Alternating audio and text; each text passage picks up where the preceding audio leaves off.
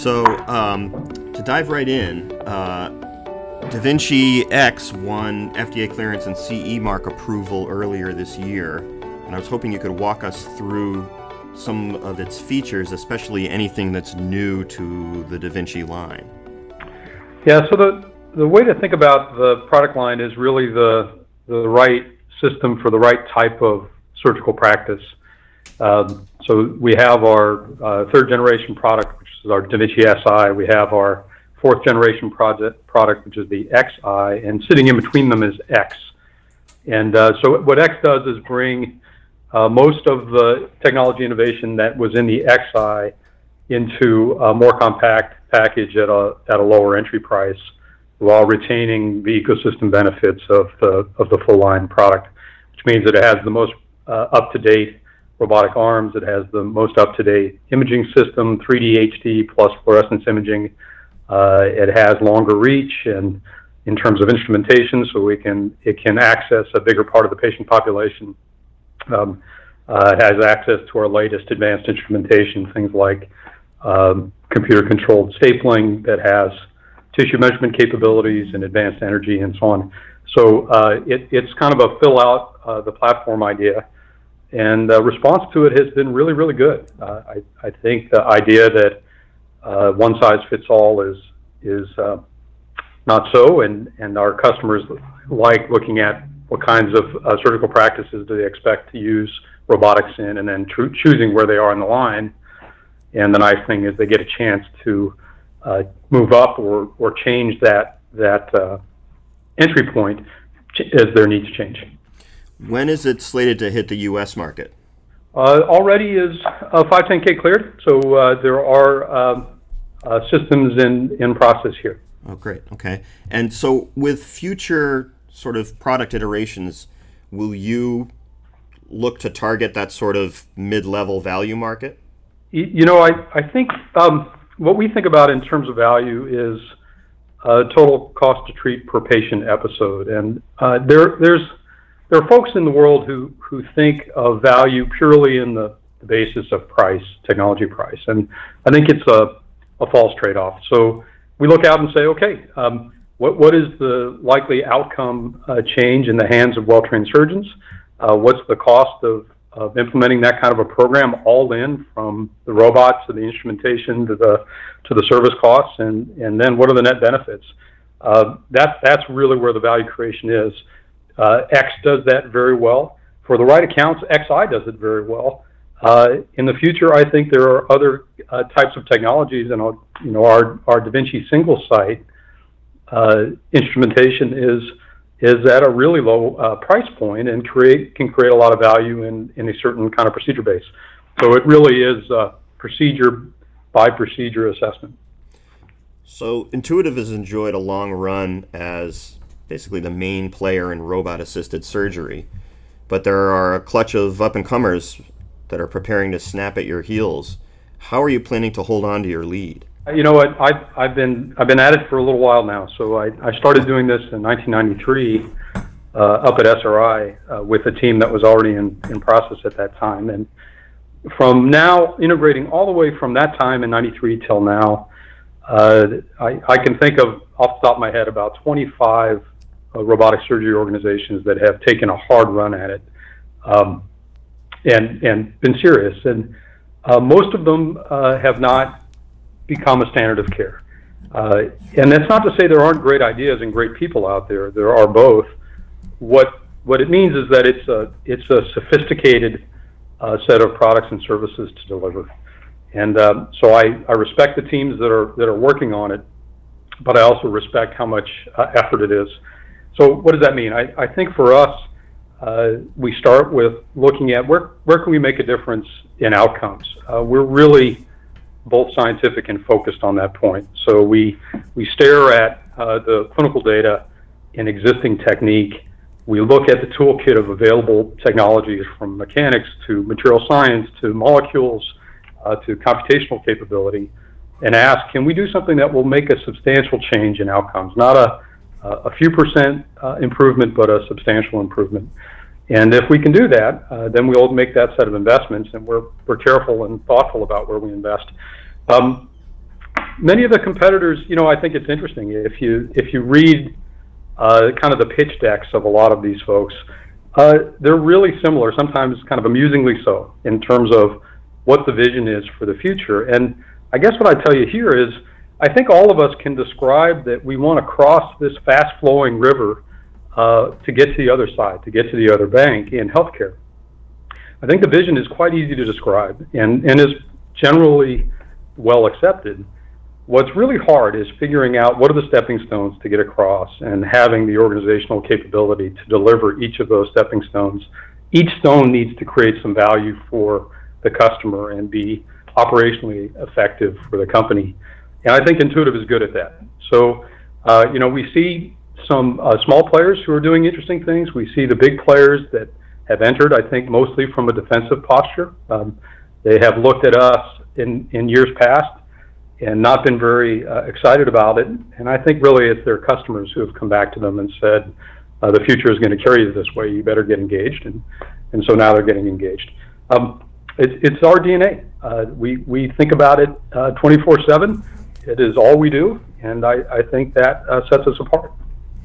So, without naming names, uh, some of these up and comers are developing systems that feature haptics and uh, I guess a way to describe it is sort of eye sensing control over the 3D display.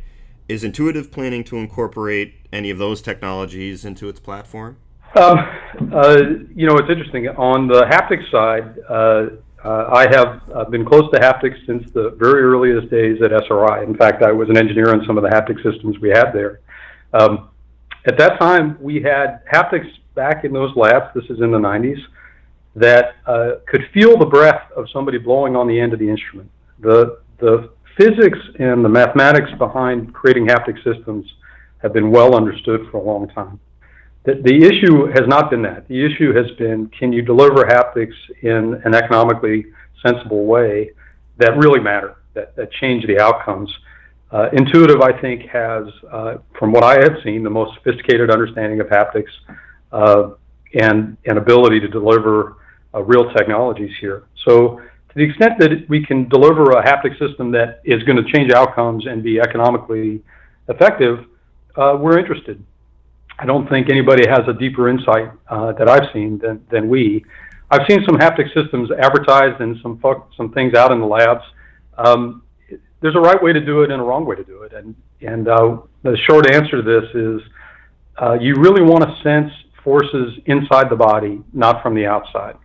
If you put a force sensor at the back side of a laparoscopic instrument on the outside of the body, uh, you're not getting much information. So you're doing a lot of work, but you're seeing a lot of parasitic forces, forces the surgeon doesn't really care about.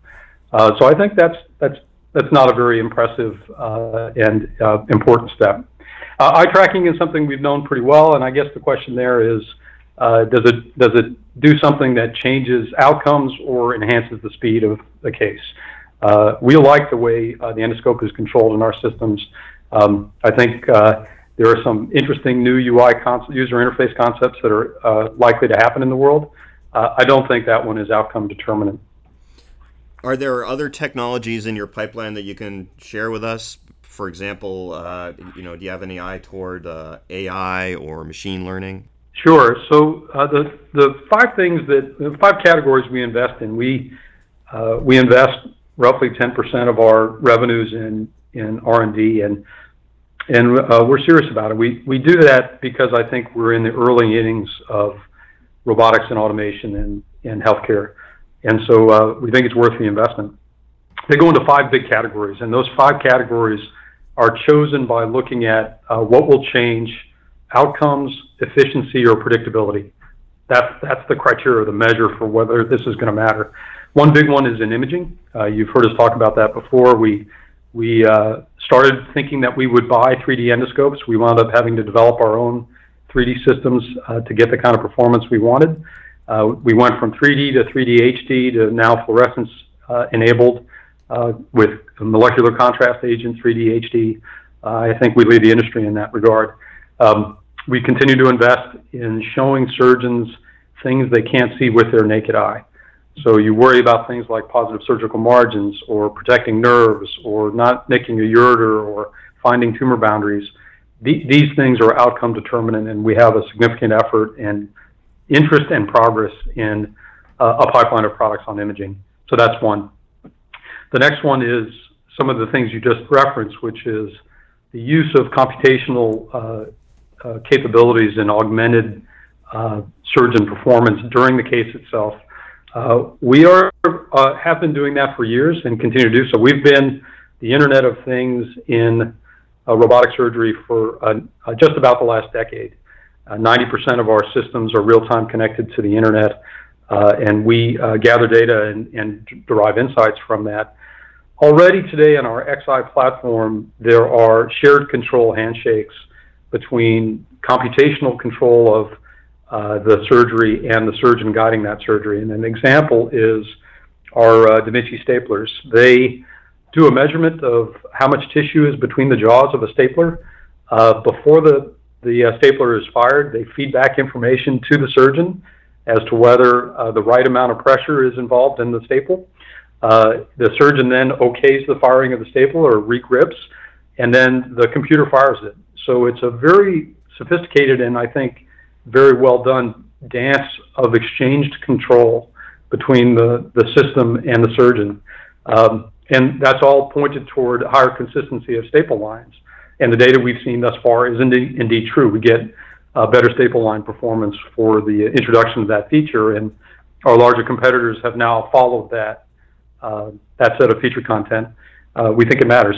Uh, there are other kinds of things that are happening today in Da Vinci systems where we're doing machine vision that allows us to see where the tools are and inform the surgeon of uh, things they may care about. So the computer's looking at the surgery and the surgeon's looking at the surgery, and the computer is advising the surgeon as to uh, what it sees versus what they see. So in that sense, uh, machine learning from a, a, machine vision point of view. Um, a Da Vinci system has about seven laptops worth of interconnected real-time computation and about 50 iPhones worth of distributed processing and, and uh, you know, give or take about 100 sensors. So there's a lot of sensor and, and uh, computational capability we can bring to bear. We're just at the beginning of that set.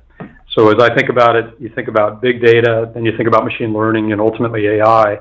Uh, big data and machine learning are already in DaVinci and have been for years. Uh, as computational um, capabilities increase and as cloud-based services increase, then I think you'll see more interlinked machine learning as it as it goes forward. So that's bucket two. Uh, bucket three is getting in and out of the body with less damage to healthy tissue. And you've probably seen our uh, S DaVinci SP system. That's a very high capability system that delivers three fully articulating uh, surgeon-controlled robotic instruments through a single two and a half millimeter port, along with a 3D HD fluorescence image capable endoscope that can articulate at its distal endpoint. So a really powerful technology combination that I think will make a difference in uh, uh, confined surgical spaces. So throat surgery, uh, transanal approaches to rectal cancers, transvaginal approaches to gynecologic issues, extraperitoneal approaches to the kidney, and, and so on. And then recently we've had on our uh, website uh, some of the technologies we're working on in flexible uh, technologies. And this one, it's a computer-controlled, navigation-enabled catheter that uh, allows us to explore the lung at, at very deep uh, locations and, and do biopsies and help interventional pulmonologists and thoracic surgeons so that's been bucket three, which is better access. Um, bucket four is uh, offline big data um, analytics uh, for use by our customers. And we've been doing that um, on a routine basis for the last three years, allowing them to do global benchmarking, uh, assessments of multiple hospitals within a single hospital group, uh, and, and uh, surgeon population assessment as to their experience in robotic surgery. So we're already there. And the last bucket has been learning technologies, and that has been surgical simulation, benchmarking of surgeon performance. We're kind of an app store for surgical simulation companies. They sell through us, uh, as well as remote proctoring and online learning. And uh, that set of technologies has been coming along. So that was a long answer, but uh, five serious buckets that, that we've been pursuing. How important was the clearance for treating inguinal hernia for Intuitive? you know, I, I think that um, the, the structure of uh, regulatory approvals has kind of a, a, broad clearance followed by more specific uh, claim language as the data grows. And so uh, inguinal hernia has been a positive surprise for the company. Uh, some folks in the company had seen that value proposition from a long ways out, and, others, you know, candidly, when we were sitting around the, executive meetings talking, uh, we're, not so sure. Uh, and really, it's surgeons that have led us. So uh, surgeons saw that as uh, high value procedure for their patients and the ability for them to offer good results quickly. And they really led us down that space, and it's been a positive surprise. As, as you know, uh, in, in healthcare, populations matter and patient populations matter. So uh, inguinal hernia, there's, there's a variety of patients there and a variety of surgical techniques. Uh, I think we add value to some of that pa- patient population, perhaps not all of it, and that's and that's typical. So more complex, advanced hernias, um, bilateral hernias, is where our our customers have really seen a lot of uptake and a lot of value, and that makes sense to us. We're good listeners when it comes to that. Are there additional surgical areas or even disciplines you'd you'd like to look at? For example, would would you ever look at entering orthopedics? You know, I, I think that, uh, as you know, already there are uh, several companies that are making progress in uh, robotics as applied to orthopedics. I, my, my own sense is that if you look from the bottom of your feet to the top of your head, uh, robotics uh, and computational uh, enhancement or assistance is going to, over the next decade, make a positive difference in, in a huge number of procedures. I, I think there's a lot that can be done and Intuitive will participate in, in more than we are participating in today. Um, our, our measure for what and when really comes down to whether we think we can make a substantive change uh, relative to what's out there. There are some fantastic companies out there making great products and making great progress. Um, we, we don't have an interest in, in being a me too with them. We, we'd much rather uh, look where we can make something really uh, substantive and then pursue that. I think speaking for the industry as a whole rather than for Intuitive, I think a lot of interesting and exciting uh, advances are, are poised to happen uh, across the, the field, and orthopedics being one of them. So, turning to uh, real quickly to a financial topic, your share price is up more than 33% when I checked it this morning, just year to date. Uh, was there a price point you had in mind as a company that that triggered the stock split? And can you tell us when that is expected to take effect? Uh, th- there was not a hard point at which we thought uh, we ought to uh, split the stock now. It's it's something we talk about from time to time. The, the stock split, split itself, in my opinion, is not a value creating event. It it doesn't uh, change the total value of the company. Uh, I think of it as good housekeeping, and and so it's a housekeeping uh, function that allows us to uh, manage the equity pool uh, a little more uh, granularly for our for our team, and it allows shareholders to to manage their holdings a little bit more granularly, and and that's about it. So. With regard to uh, price itself, as you know, it's volatile. Intuitive has been a volatile stock, um, and I, I think that sometimes we feel like folks out there are underestimating what what the value of the company is. Other times they they uh, move together and it moves quickly. And um, I, I don't think I'm particularly insightful about predicting where those moves are. You've partnered with some interesting collaborators, including JustRight Surgical and Fosun Pharma, and you've also got some skin in the game with InTouch Health. What are you looking for when you consider potential partnerships or even in considering uh, making a strategic investment? Yeah, it's a great question. I, I am a believer that uh, there are a lot of smart people out there, and and the problems we work on in healthcare are really hard, and um, that's both a great challenge and a, and a source of a lot of excitement. So our our our, our eyes are always open for uh, folks who can engage with us uh, to to create a better input or outcome, and um, different things. Uh, JustRight, I think, a small company that's uh, innovative in the space of tissue effect. Um, we think that that uh, technologies that are going to appear in the operating room need to work really well together, have to be highly integrated.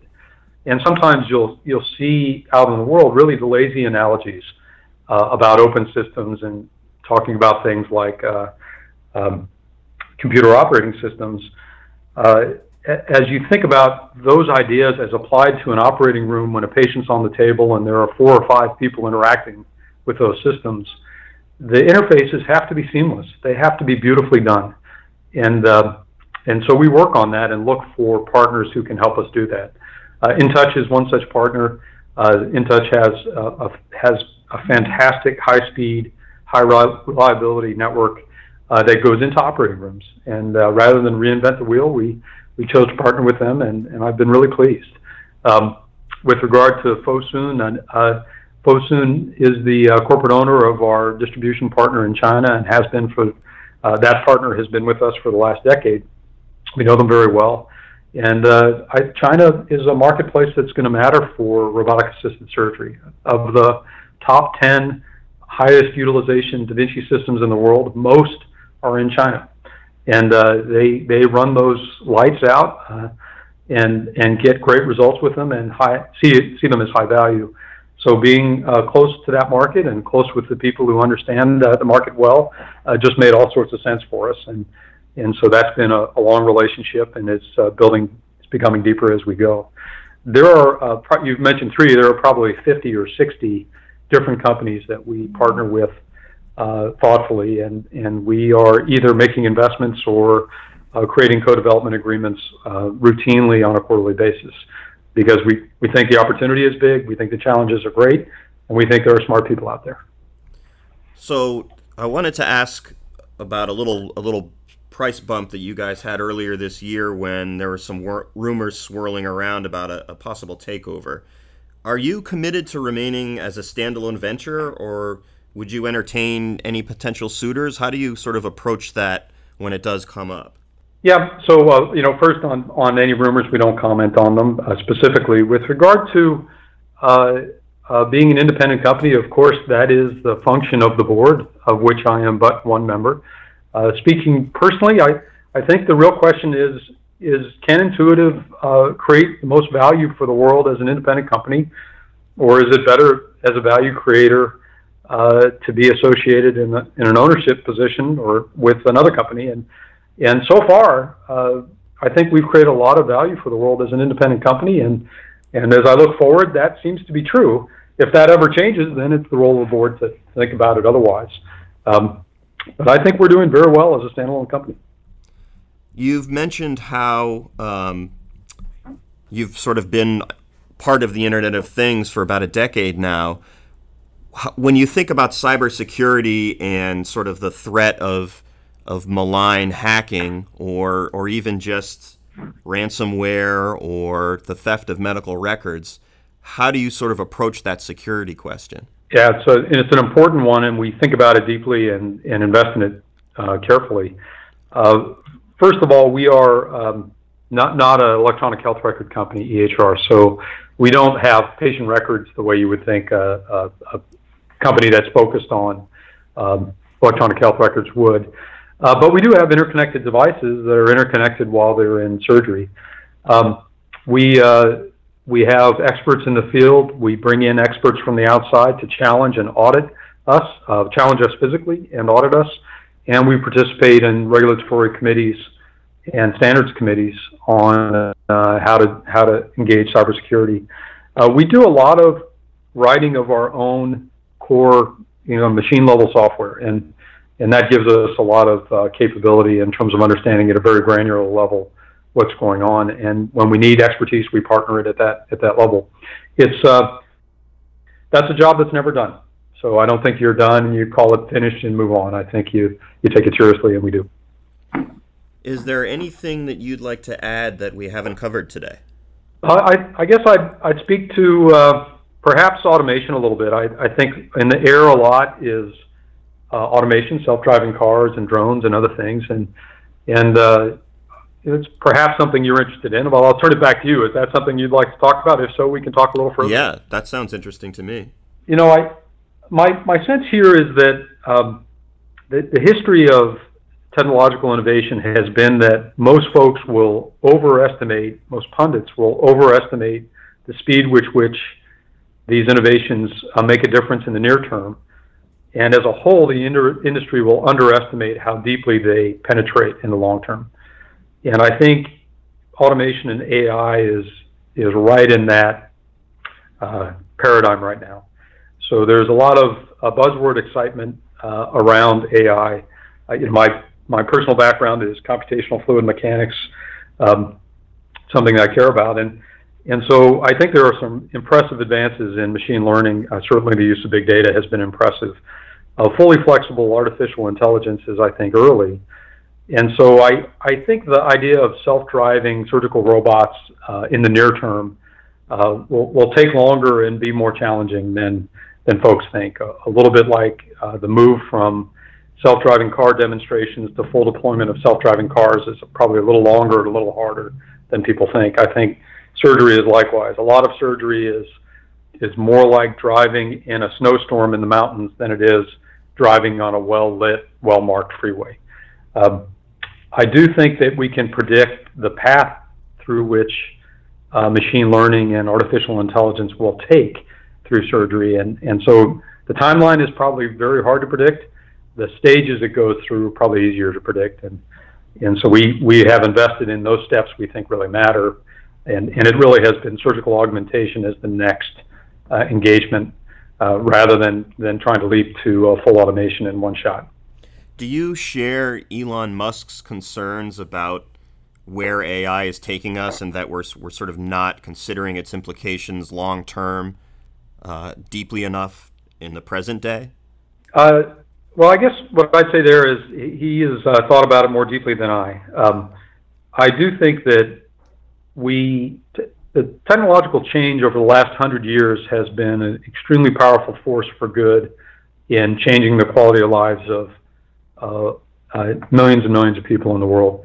Uh, I think it has the potential to continue to be that. However, I do think that the pace of change, as it has accelerated, requires a tighter partnership between the communities in which technologies are being developed and deployed, the governments that are working with companies that are doing it, and the innovators.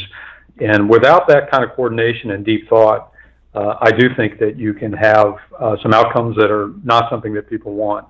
In that regard, I, I share his concerns. I think that uh, better con- conversation and better uh, framing and forums in which uh, we look at these things together, that technologists are sitting with community leaders or sitting with governments, thinking through deeply how to deploy these things. Uh, that that's an important step and one that I support. Well, Gary, thanks so much for taking the time to speak with us today. I really appreciate it, and it's been a pleasure. Congratulations on the growth and the success of MassDevice. I am an avid reader, ah. and uh, I uh, look forward to talking to you again. Love to hear that. Thank you very much.